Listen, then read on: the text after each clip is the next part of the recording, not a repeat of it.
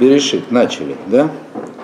Мы уже находимся в главе Лехлыха, или 15 раздел, 6 посук, 6 стих. Мы остановились на том, что сказано, говорит Тора про Авраама, наверное, самые ключевые слова, которые сказаны про Авраама во всей Торе. «Ваимин беашем векшеволо цдака». И поверил он во Всевышнего, и засчиталось это ему как праведность, или увидел в этом Авраам справедливость Всевышнего, или засчиталось это ему как подарок, который он сделал самому Всевышнему. И вот смотрите, я не буду как бы много повторять, о чем мы говорили. Мы как бы идем неким путем, пытаемся пройти путем Авраама.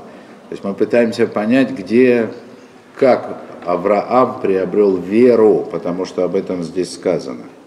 Да? И вот следующий стих, следующий стих, он потрясающий, если только вдуматься. Надо вдумываться в то, что написано. И вдруг Всевышний ему говорит, «Воей Маралов, они Ашем, Ашер Гатисихам и Урказдим, Латет Лехаисат Аарец, Азот Лиришто».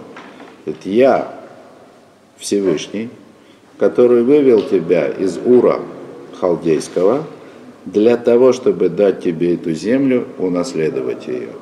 Прежде всего, вдруг Всевышний представляется Аврааму, да?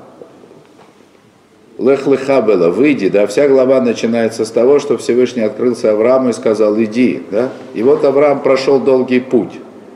И вот здесь ему, наверное, 75 лет или 70, это будет еще отдельная тема, мы разберемся. Да? Авраам прошел долгий путь. И вот только вдруг сейчас мы видим, как Авраам говорит, про Авраама сказано, и поверил во Всевышнего, после того, как Всевышний вытащил его наружу, да, как бы, согласно Мидрашу, за, за пределы всего мира. И поверил Авраам во Всевышнего, и вдруг Всевышний ему представляется. А я, говорит, это тот, который вывел тебя из Ура Халдейского. А что до этого думал Авраам вообще? Он думал, что кто его вывел? Кто его вывел? О. То есть, и, и еще я хочу сказать, а, прежде чем как бы, нет, давайте сначала как бы первую мысль как бы простую, да, то есть что должно следовать из простого это, это подтверждение, вот этот самый следующий стих, да, подтверждение того, что Авраам вот здесь, только сейчас, по-настоящему поверил во Всевышнего. Только здесь с Авраамом случилось то, что называется поверить во Всевышнего. сердцем своим. Поверить во Всевышнего. Потому что здесь же Всевышний говорит, я и есть тот, вот когда Авраам, да, поверил во Всевышнего, то есть, сейчас я скажу, осознал, да, кто с ним говорит, кто находится напротив него. Всевышний говорит, я и есть тот, который вывел тебя из Ура Халдейского. То есть до того, я позволю себе как бы такую наглость, да, то есть до того, хотя это сложно и практически невозможно представить себе как бы поставить себя на месте Авраама, да, но вот тогда, когда Всевышний просто открылся Аврааму, да, и сказал ему, иди, да, и ты получишь землю, Авраам еще не, он еще не, не, не понимал, не, не понимал, кто с ним разговаривает может быть, это страшно говорить про Авраама, может быть, я ошибаюсь, но судя по тому, что здесь сказано, да, то есть, ну или скажем по-другому, я сейчас попытаюсь это объяснить по-другому, да, попытаюсь объяснить по-другому. Был такой мудрец Талмуда, Раф, его звали просто Раф, да, без имени, без фамилии, просто Раф, просто великий. Да. Действительно, один из величайших мудрецов Талмуда – то есть упоминаемых в Талмуде из тех, так сказать, кто является, чьи, чьи слова положены как бы в Талмуд. Да? величайший. Значит, и про него, про него Талмуд в одном месте говорит, ну, уже в других, в последующих поколениях мудрецов, про него Талмуд в одном месте говорит. Он делал чуву каждый день, то есть раскаивался каждый день. Он начинал с того, что он раскаивался. И задают вопрос, это же великий мудрец Талмуда. Ну, понятно, мы знаем, что семь раз упадет праведник и все равно поднимется, но не каждый же день. что же это, что же это за мудрец такой, которому каждый день нужно снова делать шоу? Есть такое объяснение, оно очень глубокое, и оно, оно очень важное, как бы, вообще с точки зрения понимания человека в этом мире, оно подтверждается самыми глубокими вещами. Значит, так вот, это объяснение такое, да? Рав, он действительно был великий мудрец, и ему каждый день нужно было делать шоу от того, который он был вчера. То есть он каждый день был новым человеком. Ведь постижение Всевышнего это инсов. это инсов, это бесконечный процесс. И чем больше человек постигает, чем ближе он становится ко Всевышнему, да, тем он сильнее отличается от того, кем он был раньше.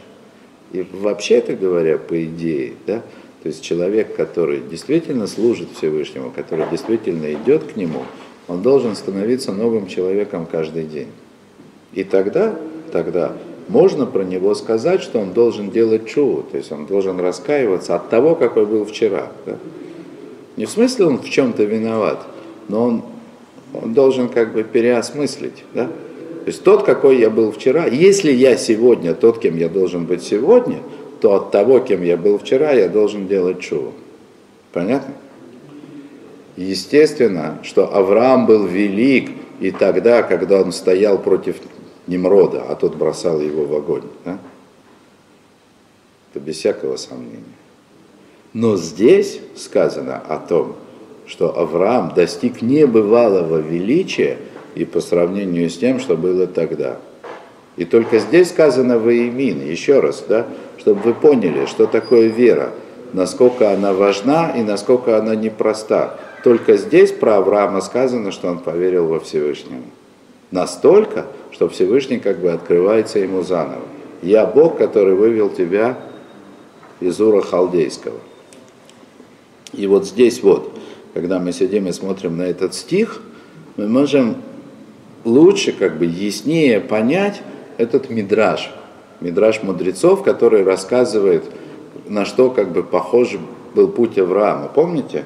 Много раз я его говорил, снова – мы объясняли все слова, но еще не объяснили толком антураж этого мидраша, да, то есть его как бы, да, как бы слишком много слов, простой смысл. Ведь что говорит мидраш, да? Говорит, на что это похоже, да, на то, как Авраам открыл Всевышнего, это похоже на человека, который шел с места на место, да, и вдруг он видит замок, охваченный огнем. Замком понятно, с огнем тоже, то это все объяснили. Что это было, зашел с места на место? И он сказал, не может быть такого, да, он, он шел с места на место, и потом вдруг говорит, не может быть такого, чтобы у замка не было хозяина, и тут открылся ему хозяин. Да? Если это имеет отношение к тому, что говорит про Авраама Тора, да, значит вот это вот человек, который шел с места на место, это путешествие Авраама. Да? Если об этом говорится, то что значит в аз и тогда открылся ему хозяин замка? Что значит тогда? Он с самого начала ему открылся. В Торе написано, что сначала открылся ему хозяин замка, все остальное мидраши как бы, да, про Немрода там и так далее. Да. Открылся ему хозяин этого мира и сказал, иди в землю, которую я тебе укажу, и он пошел. Но, если мы обращаем внимание на этот стих, там, где Всевышний говорит, я тот, который вывел тебя из Ура Халдейского, да? Вот оно, да? Вот что имеет в виду Мидраш. Именно этот стих он имеет в виду, когда говорит, и тогда открылся ему хозяин замка. Да? И тогда открылся. Это вот удивительная вещь. Кстати, посмотрите, да, как в истории Авраама просматривается, во-первых, Наасев и Нишма, сделаем и поймем. То есть как бы не был велик Авраам, мы должны как бы признать, мы должны прийти к выводу, да, что настоящее постижение Всевышнего к нему пришло только после того, как он шел как он послушался Всевышнего, как он полагался на него, он очень много сделал, да, прежде чем услышал да, вот эти слова или увидел да, что-то, что ему сказала, я вот тот, который вывел тебя. То есть нужно было пройти длинный путь для того, чтобы услышать слова «Я тот, который вывел тебя из Ура Халдейского». А, еще перед этим нужно было поверить. Ваимин, и поверил во Всевышнего, да? Я вывел тебя из Ура Халдейского. И еще, на что похож этот стих? Вопрос к залу. Он вам ничего не напоминает? Они Ашем, Ашер Ойцесиха, Миур Каздим. Ничего не напоминает? Плохо Тору учите. О! Это 10 заповедей. Конечно, не только 10 зава, это во многих местах. Они Ашем, Ашер Ойцесиха, Хамиарец Мицраем. Я Всевышний, который вывел тебя из земли египетской. Сколько раз Всевышний обращает, надо посчитать однажды, сколько раз Всевышний обращается к еврейскому народу, вот я Всевышний, который вывел тебя из земли, я, который вывел тебя из земли египетской. То есть есть как бы, тут, конечно, мы попадаем как бы вот в такую временную петлю, что ли, да? Мы верим во Всевышнего, который вывел нас из земли египетской который даровал нам то. Но по-настоящему мы узнали, я имею в виду в общем, мы, да, еврейский народ, во время Синайского откровения, по-настоящему народ узнал, кто вывел его из земли египетской тогда, когда произошло Синайское откровение. И тем не менее, во время Синайского откровения Всевышний представится, вот я тот, который, да, то есть происходит осознание, понимание, постижение всего того, что человек делал раньше, да, всех его усилий, которые он прикладывал, лимафрея, да, то есть как бы ретроактивно. То есть вот это, я, я хочу что сказать, да, вот это вот движение ко Всевышнему, оно на самом деле, ну, если так можно себе сказать, оно замыкает время в кольцо если так можно сказать. Есть у Рафмойша Шапира, продлит Всевышний его годы, да, есть у Рафмойша Шапира, у него есть такое как бы очень глубоко философское объяснение. Философское в смысле требующее абстрактного мышления, абстрактного понимания. Он говорит такую вещь, да, что в будущем время, в будущем мире вообще нет понятия времени.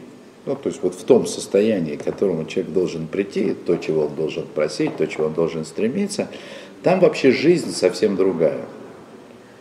Я попытаюсь объяснить то, что объяснял Рафмойша, может быть, у меня что-то получится.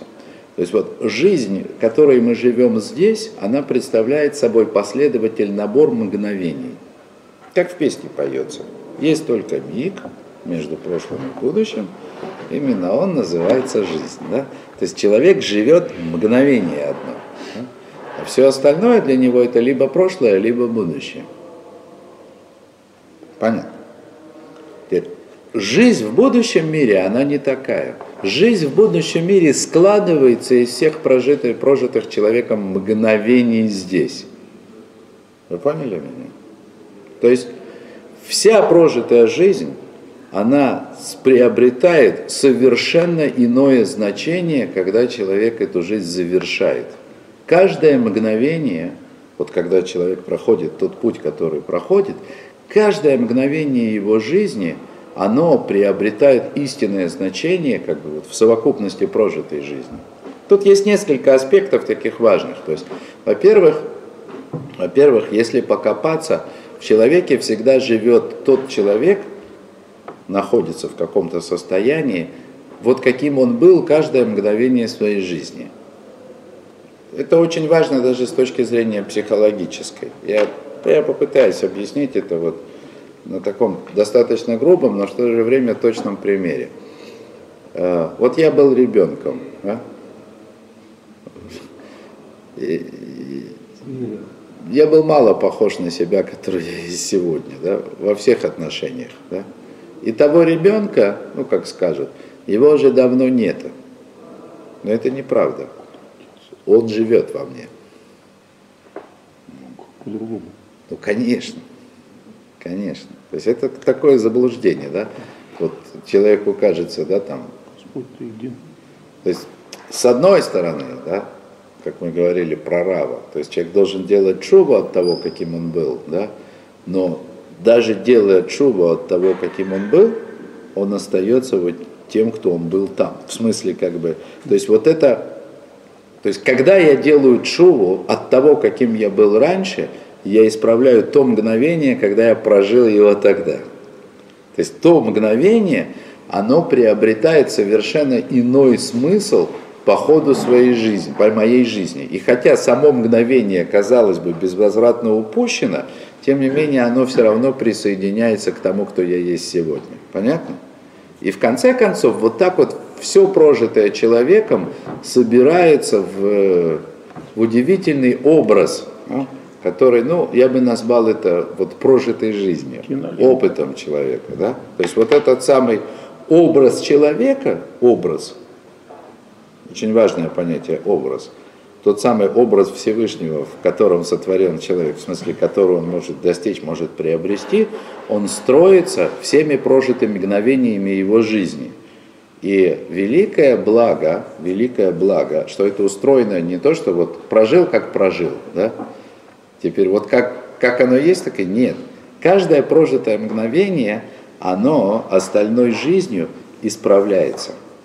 Если это был грех там какой-то, не дай бог, тут наказание, раскаяние, что-то еще, но в любом случае, как бы некий момент, так сказать, раскаяния присутствует, это мгновение присоединяется, да? Вот. И поэтому, да, то есть каждый поступок, да, вот как вышли из Египта, сказали нас и Нишма, Авраам послушался Всевышнего, да, дальше, да, то есть это важнейший был поступок тогда, да, и он приобретает совершенно, совершенно иное значение, когда Авраам приходит как бы, да, к какому-то другому уровню. Да? То есть вот здесь как бы, вот он поверил, то есть и сейчас, да, сейчас вся прошлая его жизнь, она тоже приобретает совершенно иное значение. Настолько иное, что Всевышнему нужно говорить, я, который вывел тебя из земли, из Урказдим. Да? А, есть еще, конечно, есть еще пшат, как бы, пшат, пшат в смысле немножко драж. Имеется в виду тот, который из огня тебя спас. Но на самом деле это принципиально картины не меняет. Да? Это вот. Поэтому с одной стороны, да, Всевышний, мы все время говорим об этом, это тот, кто вывел нас из земли египетской, это нечто очень важное, и к этому мы должны возвращаться раз за разом. Есть у нас праздник специальный для этого Песах, и более того, в пасхальной Агоде мы говорим, что мы обязаны вспоминать о выходе из Египта все дни и ночи жизни нашей. Хотя по-настоящему вообще стало известно, да, что за Бог вывел, да, кто вывел народ Израиля из земли египетской, стало это известно только в момент дарования Торы.